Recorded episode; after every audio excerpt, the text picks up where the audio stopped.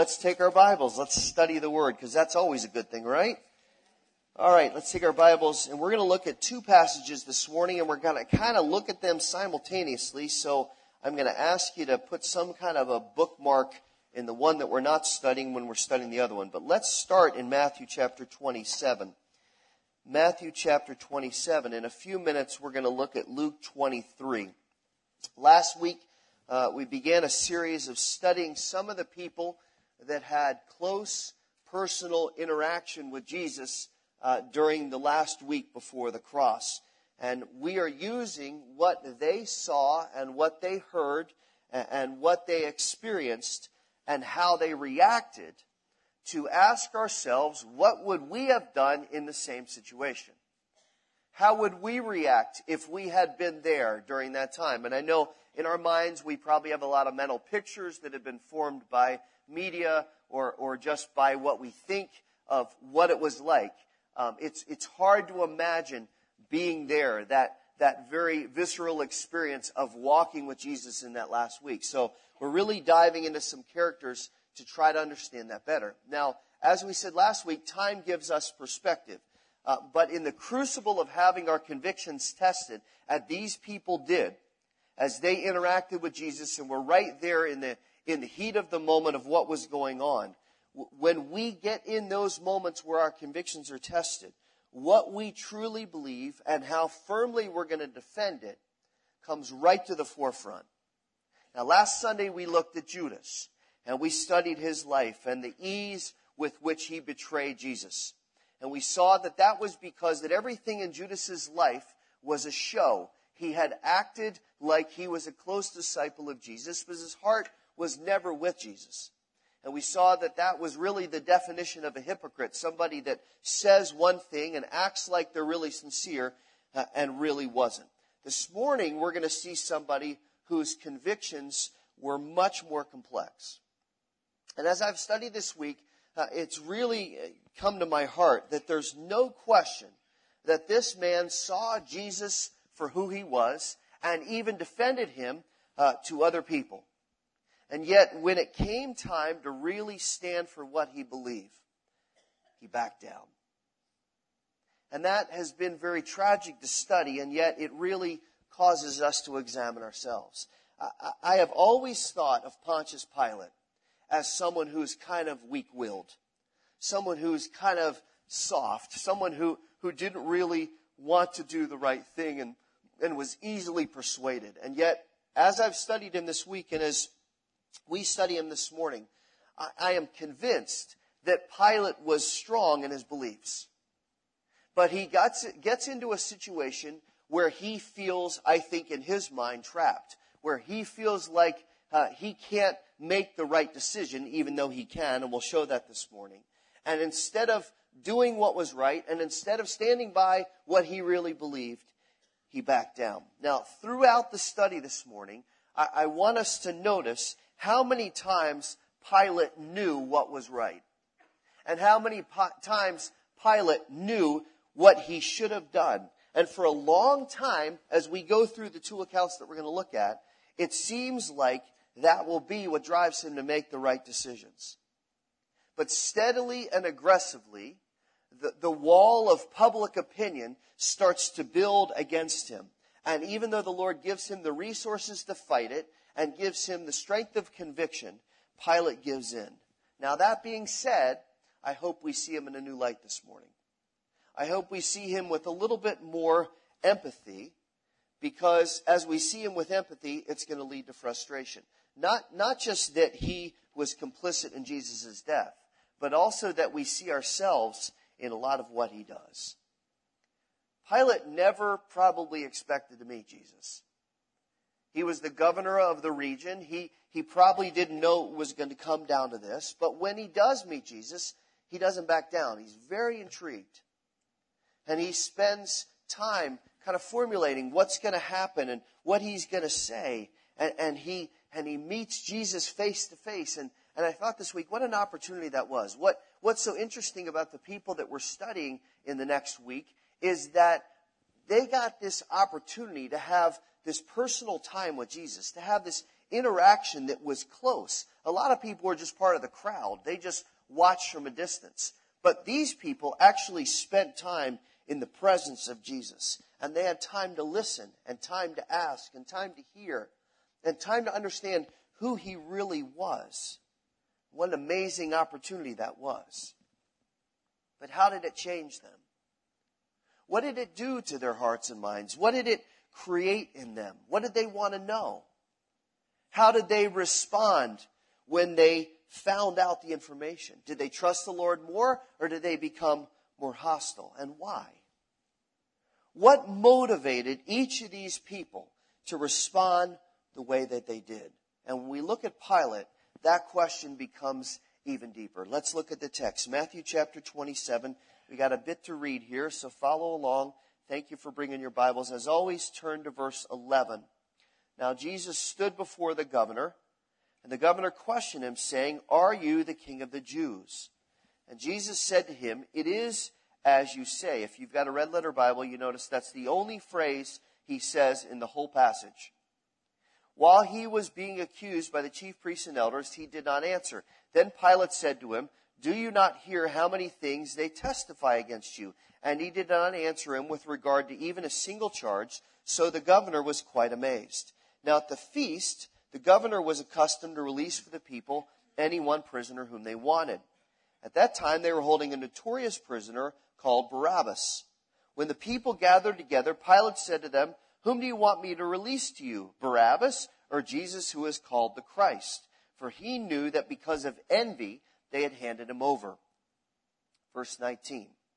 While he was sitting on the judgment seat, his wife sent him a message saying, Have nothing to do with that righteous man, for last night I suffered greatly in a dream because of him. But the chief priests and the elders persuaded the crowds to ask for Barabbas and to put Jesus to death. But the governor said to them, Which of the two do you want me to release to you? And they said, Barabbas. Pilate said to them, Then what shall I do with Jesus who is called Christ? And they all said, Crucify him. And he said, Why? What evil has he done? But they kept shouting all the more, saying, Crucify him. When Pilate saw that he was accomplishing nothing, but rather that a riot was starting, he took water and washed his hands in front of the crowd, saying, I'm innocent of this man's blood. See to that yourselves. And all the people said, His blood will be on us and on our children. Then he released Barabbas to them, but after having Jesus scourged, he handed him over to be crucified. Now there's a lot here, and we're not going to get to all of it. But start with the question that Pilate asked Jesus in verse 11. The charge against Jesus that has been made up by the scribes and the elders and the chief priests is that he is guilty of blasphemy. Now, that was leveled by the high priest of Israel himself. And it's a significant indictment, and it's one that will be fairly easy to figure out. Did you blaspheme or did you not? But notice in verse 11 that that's not what Pilate asks about he asks if Jesus is king of the Jews. Now, it would seem like the answer to that would be obvious because there already was a king of the Jews and his name was Herod. And Pilate and Herod had been longtime enemies. They would soon become friends because of Jesus.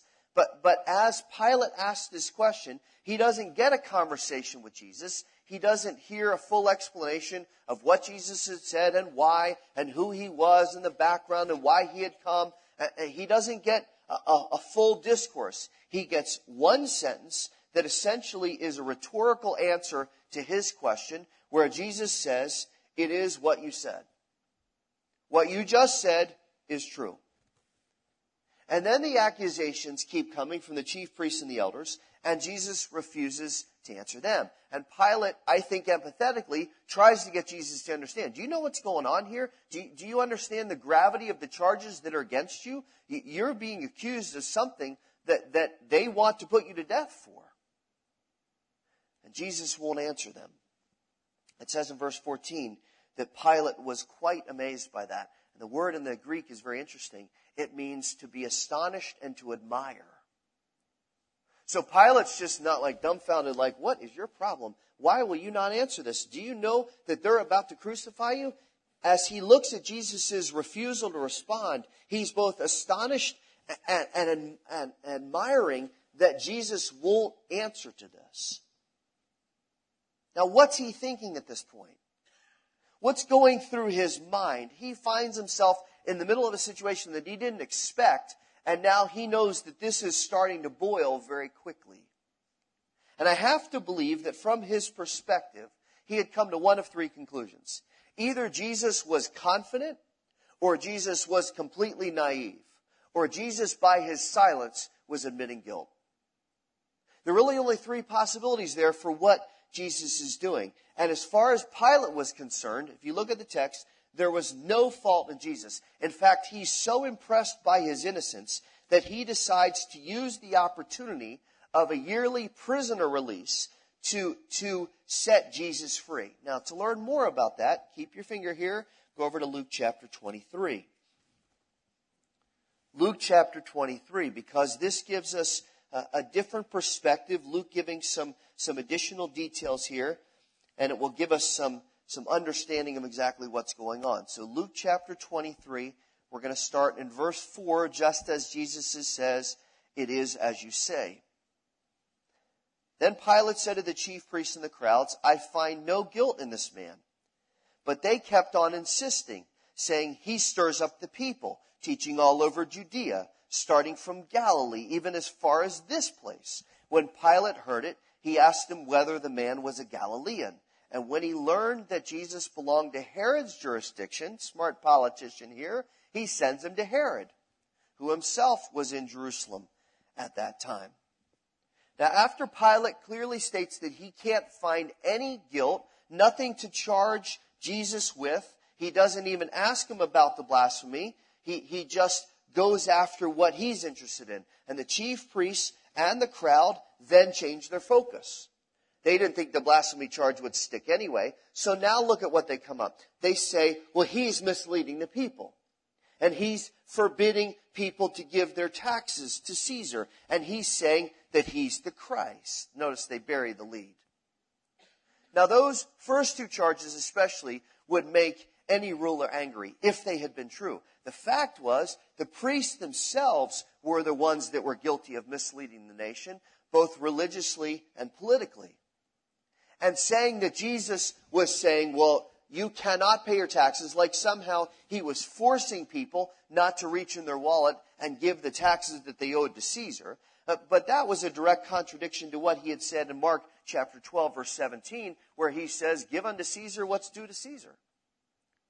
So this is obviously a fake charge. And they say, third, that he says he's the Christ. He said that because he was. And he had proved that through his teaching and through his miracles, which astonished everybody. So now Pilate looks at it and he says, I don't find anything. I don't see any guilt in this man, let alone anything that would be worth a death sentence. But sensing that, that the people were very frenzied and that there was kind of trouble brewing, he, he uses the opportunity, look at it in verse 6, of Jesus being from Galilee to send him to Herod for a ruling. Now, Herod is just as intrigued by Jesus as Pilate is. And he had always wanted to meet him. And that was really interesting since Herod's father had tried to kill Jesus as a baby. Herod the Great, who in AD 3, could you turn off this monitor, please? Who in AD 3 was the one who had tried to kill all the young children trying to trap Jesus. Now, this is his son. He had two sons. This is Herod Antipas. I know that means nothing to your life in March of 2013 but this is important. This is Herod Antipas. And Herod Antipas was the ruler over the northern part of the kingdom. Sorry, I could have unplugged it. He was the ruler over the northern part of the kingdom. And the northern part of the kingdom included Galilee. Now, Jesus was from Galilee, remember, because after they came back from Egypt, they settled in Nazareth. Most of Jesus' ministry was in Galilee. So, as he rules Galilee, Jesus falls under his jur- jurisdiction. Herod just happens to be in Jerusalem at the time for Passover. So Pilate gets the brilliant idea I'm not going to deal with this. I'm going to send it to Herod and let Herod deal with it. And Herod's interested. The text tells us, look at it in verse 8, that Herod was very glad when he saw Jesus, for he had wanted to see him for a long time because he'd been hearing about him. Oh, here's the bottom line. And he's hoping to see some sign performed by him. So Herod's heard about Jesus, obviously, because Jesus' ministry has been in Galilee. He's heard all the things that he's taught. He's seen the religious leaders that were uptight because Jesus was challenging what they were doing. And he says, Boy, this will be great because now Jesus will come, and if we're going to be a little crass about it, Jesus will come and do some tricks. I'll get to see him perform some miracles and maybe show a sign. Well, the chief priests and the elders have followed Jesus over to Herod's palace. And their accusations are not done. Jesus is not there to perform for anybody. He's not there to entertain anybody. So when Herod asks him for information, Jesus says nothing again. And that gets the chief priests and the scribes in even more of a frenzy. And they start to level accusation after accusation after accusation. And whether Herod's interest at this point is self indulgent or curious, or whether he's irritated that Jesus won't do what he wants, even though he can't find any fault in Jesus, just like Pilate hadn't, he allows him to be mocked and mistreated, and then he sends him back to Pilate. That wasn't real good for Pilate. He was hoping that he was done with it.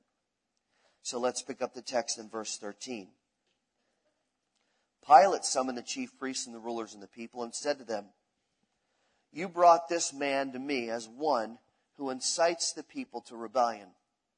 And behold, having examined him before you, I found no guilt in this man regarding the charges which you make against him. No, nor has Herod. In other words, two of us rulers have found nothing wrong. And Herod sent him back to us. And behold, nothing deserving death has been done by him. Therefore, here's my decision. I will punish him and release him because he was obliged to release to them at least one prisoner. But they all cried out together, saying, Away with this man! Release for us Barabbas! He was the one, listen now, important detail, who had been thrown into prison for an insurrection made in the city and for murder. Pilate, wanting to release Jesus, addressed them again, but they kept on calling out, saying, Crucify, crucify him. And he said to them a third time, Why? What evil has he done? I have found in him no guilt. I think that's the fourth or fifth time he said it, demanding death. Therefore, I will punish him and release him. Here's where it gets interesting verse 23. But they were insistent, and with loud voices asking that he be crucified, and their voices began to prevail. And Pilate pronounced sentence that their demand be granted, and he released the man that they were asking for, had been thrown into prison for insurrection and murder, but he delivered Jesus to their will. Now that's a lot of reading. Let's take it apart. Herod sends Jesus back to Pilate. Pilate doesn't really want to deal with it because he's been trying to remove himself from responsibility for any action. We have to assume, as we read the text, that that was because he had a personal persuasion about Jesus, which we'll see more closely in a minute. But notice how he again tells the chief priests and the elders that he has found Jesus not guilty. Three times he says, there's no guilt. I found nothing wrong. Herod found nothing wrong. There's no reason for this. There's no reason to even talk about a sentence, let alone putting him to death. There's nothing guilty. I am the judge. I found nothing wrong.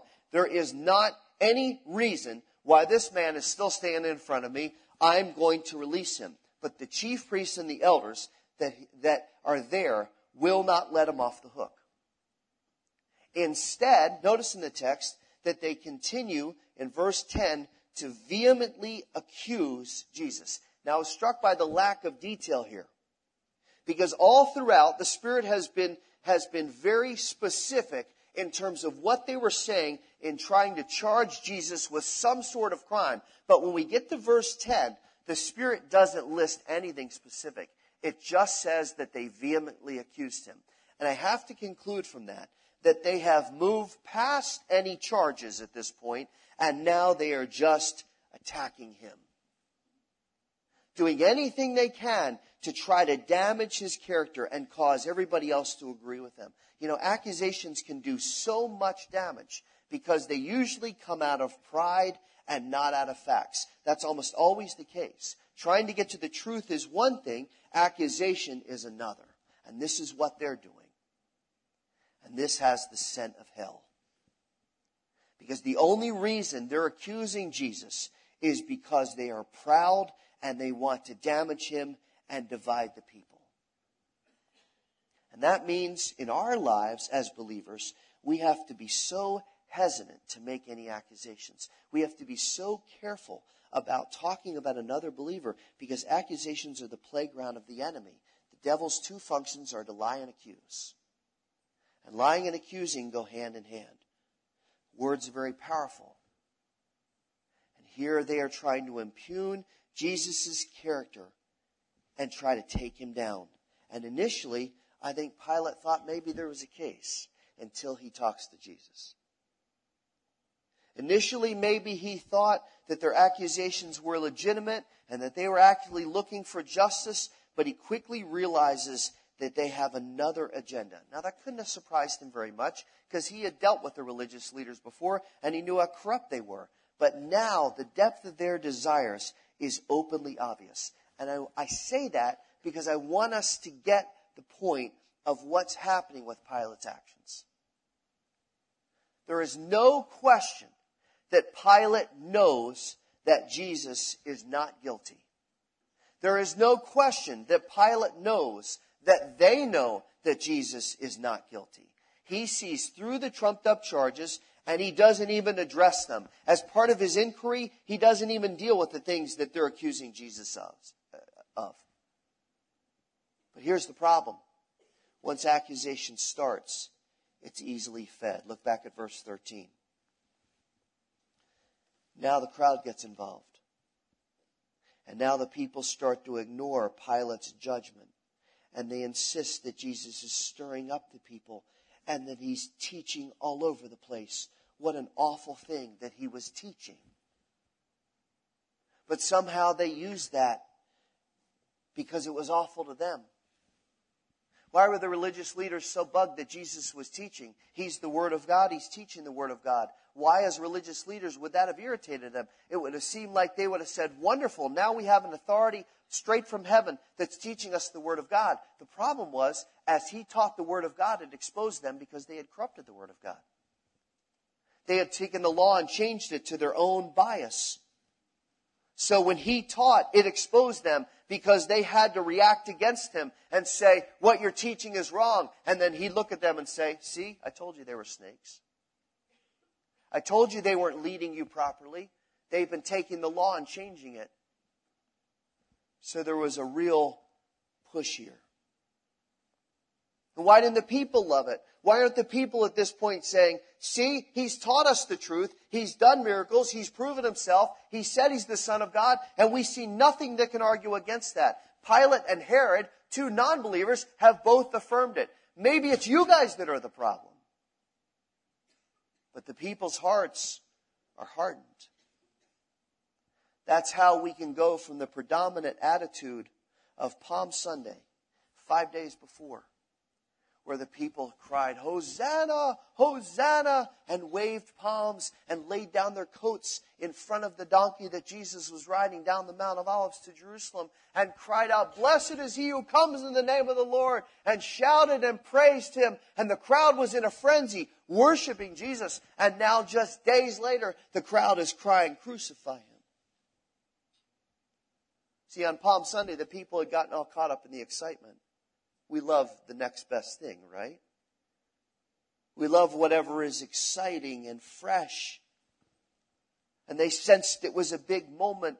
And you want to be there when something big's happening. You want to be able to say, I was there. I, I saw it myself. So the people all gather together and they cry out, this is wonderful, this is wonderful. And maybe some of them have expectations. This is the guy that's going to drive Rome out of Israel.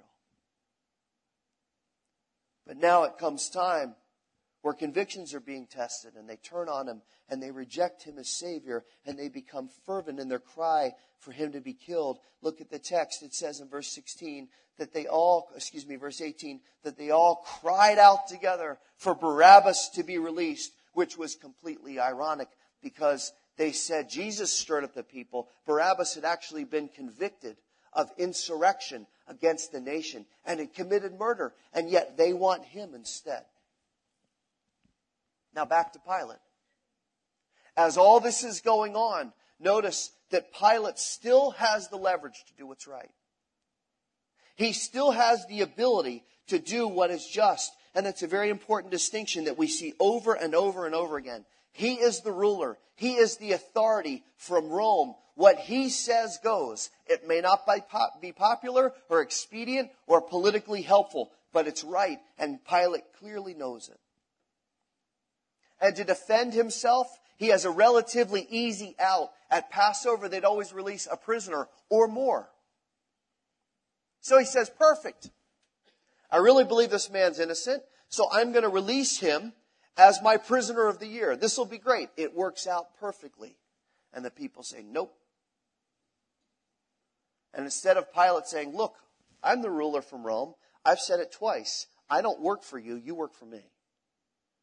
So I'm telling you right now, this is my judgment. This man is not guilty. I will release him. I have that right. I have the authority and you can't do anything about it. But instead of standing for what's right, instead he yields and tries to please everybody.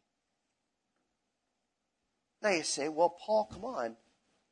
You're being too hard on them. The people were rioting. The religious leaders were, were strong. They were a force. The Matthew passage tells us that, that the crowd was about to go nuts, that, that, that a riot was forming. So, so uh, yeah, we're being a little hard on him. He, he, he, he felt a lot of pressure. Well, that would make sense, except for one more factor. Turn back to Matthew 27 for a second.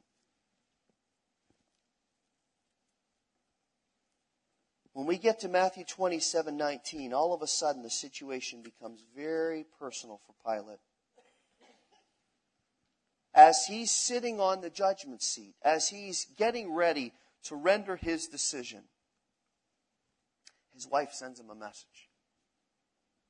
And the message says, avoid any judgment on this man. Notice that she isn't arguing for condemnation and she isn't arguing for acquittal. She's not taking sides. She's not saying, hey, honey, here's what I think, as we've talked about it. Here, here's what I think you should do.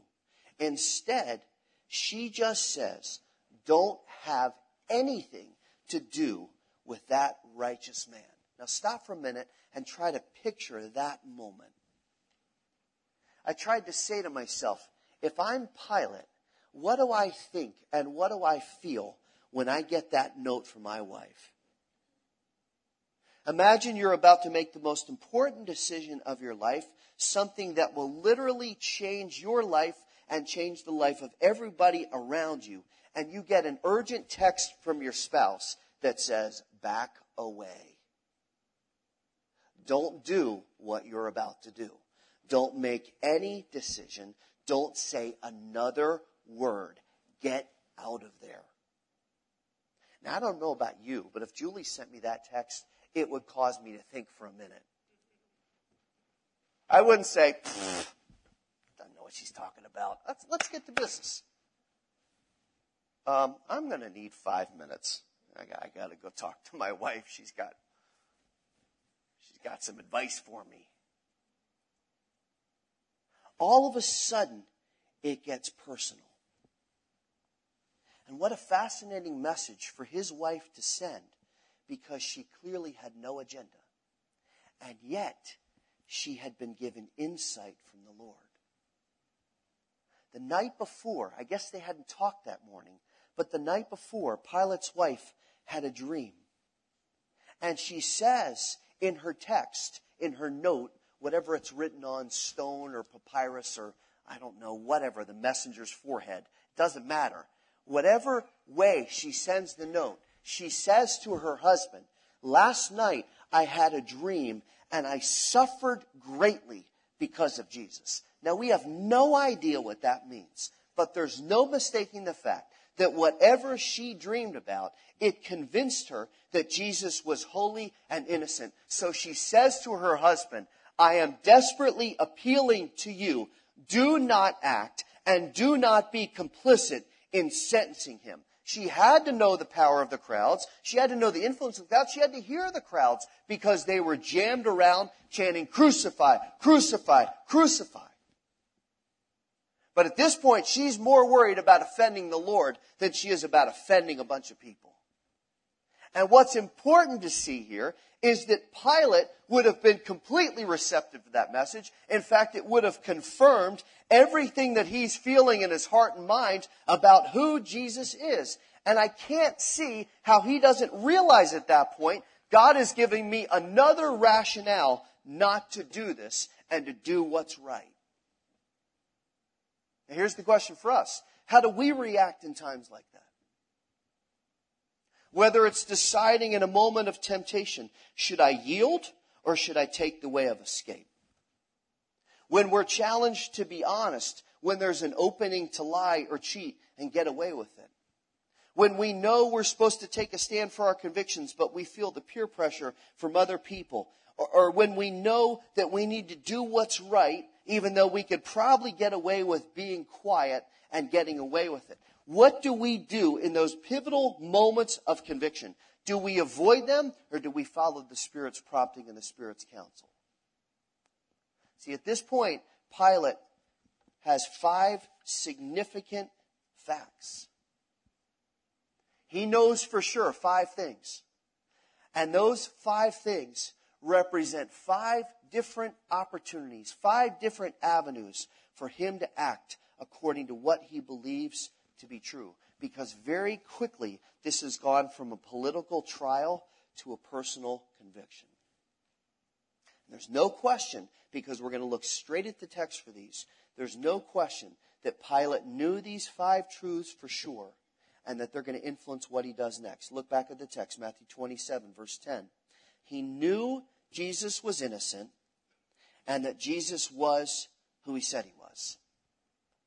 The first fact that Pilate knew is that Jesus was innocent and that he was who he said he was. That's confirmed in Luke chapter 23, verses 4, 14, 20, 22. So he knows the ground rules. He knows what's happening. He knows that Jesus is not guilty. Second, he knows that Jesus' accusers were acting out of a selfish and sinful agenda. That's in Matthew 27, 18, where it says, He knew because of their envy, because of their jealousy, because they weren't the star attraction, Jesus was, that, they were bringing these charges. Third, he knew that the most trusted person in his life, his wife, was warning him very, very strongly and unequivocally not to act. That's in verse 19. So he knows Jesus is innocent. He knows that the charges are trumped up because of jealousy. And he knows his wife says, don't do anything. Then we get to number four, verse 15. He knows that he has the perfect opportunity to do what's right and set an innocent man free and be free of guilt. And then fifth, he knows that he needs to act on his conviction. Because three times in Luke 23, he says, I'm not going to do this. Pilate had all the facts. He had all the opportunity to act on the facts. But in order to do that, he had to have a spiritual, political, and social backbone. What we know as believers will not matter very much if we aren't willing to stand for it and defend it. It doesn't matter how knowledgeable we are at Scripture. It doesn't matter how long we've been in church. It doesn't matter how long we've been saved. It doesn't matter where we go to church. It doesn't matter how we serve. It doesn't matter where we work or who we are. If we won't stand for it, we bear the name of Jesus Christ. We are Christians. We are children of God. We are the redeemed. We don't say that proudly because we didn't have anything to do with it. And if we're going to say, well, I know this to be true, then we better be willing to stand for it. Instead of doing that, Pilate ignores the warnings of his wife because we don't see him reacting at all. and he begins to lay the groundwork for capitulation. Well, there is another prisoner, Barabbas. Maybe, I, I, don't, I don't think this is the right thing to do. Jesus is innocent. You sure you don't want him? We want Barabbas. Well, I get it. I get what you want, but, but Jesus is innocent. Barabbas is guilty. We, we convicted him. We had a trial and convicted him. He was guilty of insurrection. Uh, that's the very thing you're telling me he's guilty of.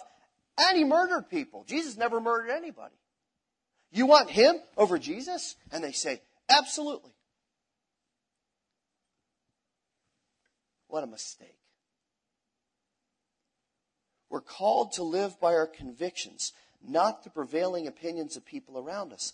Pilate shows he has conviction, but instead of standing for it, he doesn't act on it. What does he think they're going to say? Does he think they're suddenly going to change his mind because he puts up a protest? At that point, he should have stood firm and acted with the authority that he had because it was his job as a Roman ruler to evaluate actual guilt and innocence. So by condemning an obviously innocent man, he's making a mockery of the Roman judicial system and he is devaluing his own credibility, not to mention that he is not defending what he knows to be true. We see him try. He makes a second effort and a third effort, but by the second and third time, the people are insistent. And I want you to see, because this is where we're going to end this morning, I want you to see what the text says about it. Me see if this is in the Luke passage because I didn't write it in my notes. Yeah, go back to the Luke passage for a minute, please. Luke 23. And I want you to look at verse 23. Luke 23 23. But they were insistent and with loud voices asking that he be crucified. Oh, the next six words are awful. And their voices began to prevail. What a, what a powerful and frightening phrase that is. There is a lot of power to the prevailing opinion of the crowd. There is a lot of power to the voices that we hear around us that tell us that we're wrong and that tell us that what we believe is wrong and that tell us that we are extreme and tell us that we shouldn't believe any of this. And that is where our convictions are tested as adults, as teenagers, as families, as the church of Jesus Christ. There is so much pressure and it is only increasing. So we have to ask ourselves, what is my stand going to be? Because what was once outlandish is now mainstream. And if we think that we're the majority, we are sadly mistaken. As we've talked about through our Revelation study, all you have to do is look at the news. Even the headlines just this week, just five headlines that I found last night ha- have changed the conversation and show how prevailing opinion is far from being Christian. Gay marriage now being argued before the Supreme Court. The president demanding that there be a Palestinian state. Washington state is debating whether to mandate that insurance companies fund abortions. A critic of the president of Russia, who's an evil man and is siding with Iran, he, he was found dead in London last night under mysterious circumstances. And Congress, uh, excuse me, Colorado is about to repeal a law that makes adultery and contributing to sexual immorality a crime. That's just this week. What will next week hold as we come to celebrate the death and resurrection of Jesus Christ? What, what will this week hold? See, what is prevalent and acceptable in our culture is not what the Bible calls us to live for. So what will we do? Businessmen and women, fathers, mothers, housewives, students, church members, what will dictate our actions? Will it be our convictions or will it be the changing values of the culture? Will it be what we know to be true from the Word of God and what God has done in our lives, or will it be the prevailing opinion of the crowd? Will it intimidate us and persuade us, or will we stand firm? Because when we look at Pilate, back here in the text, by allowing them to dictate his convictions, His earlier conviction that he had is now open to influence. And if you want to glance back, you don't have to, at Matthew 27. Pilate at the end literally tries to wash his hands of the matter. And he says, There's no guilt in me. I, I not me, guys. I protested. I'm clean. Can't charge me with it. And the people are glad to say, put his blood on us. Pilate apparently thought that having clean hands would give him a pure heart, but he was wrong. Because passive aggressive complicity is the same as actual approval. If we say, well, I can't do anything, I don't know what to do, Paul, I just, I've tried, but people won't listen. By backing down, we're actually saying we approve of what the crowd says. Because when we want the world's approval, we can't possibly hold on to our own convictions. By verse 24, Pilate's compromise his heart so much that there's no turning back. And what is sad, and let me say it one more time, is that he did not have to do this. He had the power, credibility, position, and conviction to stop it and to stand for what he believed, but he didn't. Listen, our convictions are no longer a private issue. They control how we talk, how we think, and how we act, and how we live outwardly. And they're going to be tested more and more as the days go on. So we have to determine how fervently we're going to stand for what we believe and know to be true and whose will we're going to follow. Because I closed my Bible too early. If you look at one more verse, Luke 23 25, I want you to notice one more phrase. It's the last phrase of the text before Jesus goes to the cross. As he released the man they were asking for, had been thrown into prison for insurrection and murder. Look at the last six, seven words. He delivered Jesus to their will. That phrase actually made me sick to my stomach as I studied it. Pilate has stood strong, stood strong, said he's innocent, said I believe, said he is the Christ, not dealt with or trumped up charges, stood firm, stood firm, stood firm, but then he yielded. And that last phrase, it says, He delivered Jesus to their will. The Son of God is delivered to the collective will of the people who want to kill him, to get rid of him. And they don't see in their blindness that the reason he had come to die was as their sacrifice. To pay the penalty for their sin and my sin and your sin, to deliver us from sin. That is the will of God for all people. It is what he desires and what he sent Christ to provide. 1 Thessalonians 4 3 says, This is the will of God, even our sanctification. In other words, God's greatest will is that you and I be pure. And he sent Christ to do that because it's not possible without Christ. So now he says to us, church, whose will are you going to follow? The will of the crowd? Are you going to hand me over to the will of the crowd in terms of your convictions? Or are you going to stand for my will? Are you going to purify and sanctify yourself as I do it through Jesus Christ? And are you going to live and stand for me? That's the choice this morning. Whose will will we follow? Let's close our eyes. Take just a minute. The Lord has given us a huge challenge this morning, especially as we head into a week where we remember Jesus' sacrifice for our sin and his victory over sin. I don't know who this study's for this morning. I know it's for me. What is the Lord calling us to do? How is the Lord calling us to live for Him? What are the areas where you have backed down? I don't know that, only you know that.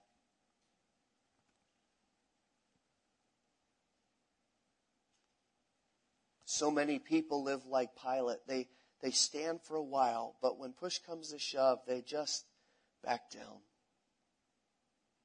Oh, may that not be true of us, church. The Lord has redeemed us. God has saved us. We are a new creation in Christ, and for all of eternity, He has sealed us as His own. And he calls us, stand for me, live for me, be my ambassador, be my witness. Tell people what you've, what I have done for you. I don't know how that applies to your life this morning. But whatever the Lord's telling you this morning, whatever He's telling you right now, whatever He's convicting you of, confess that before Him.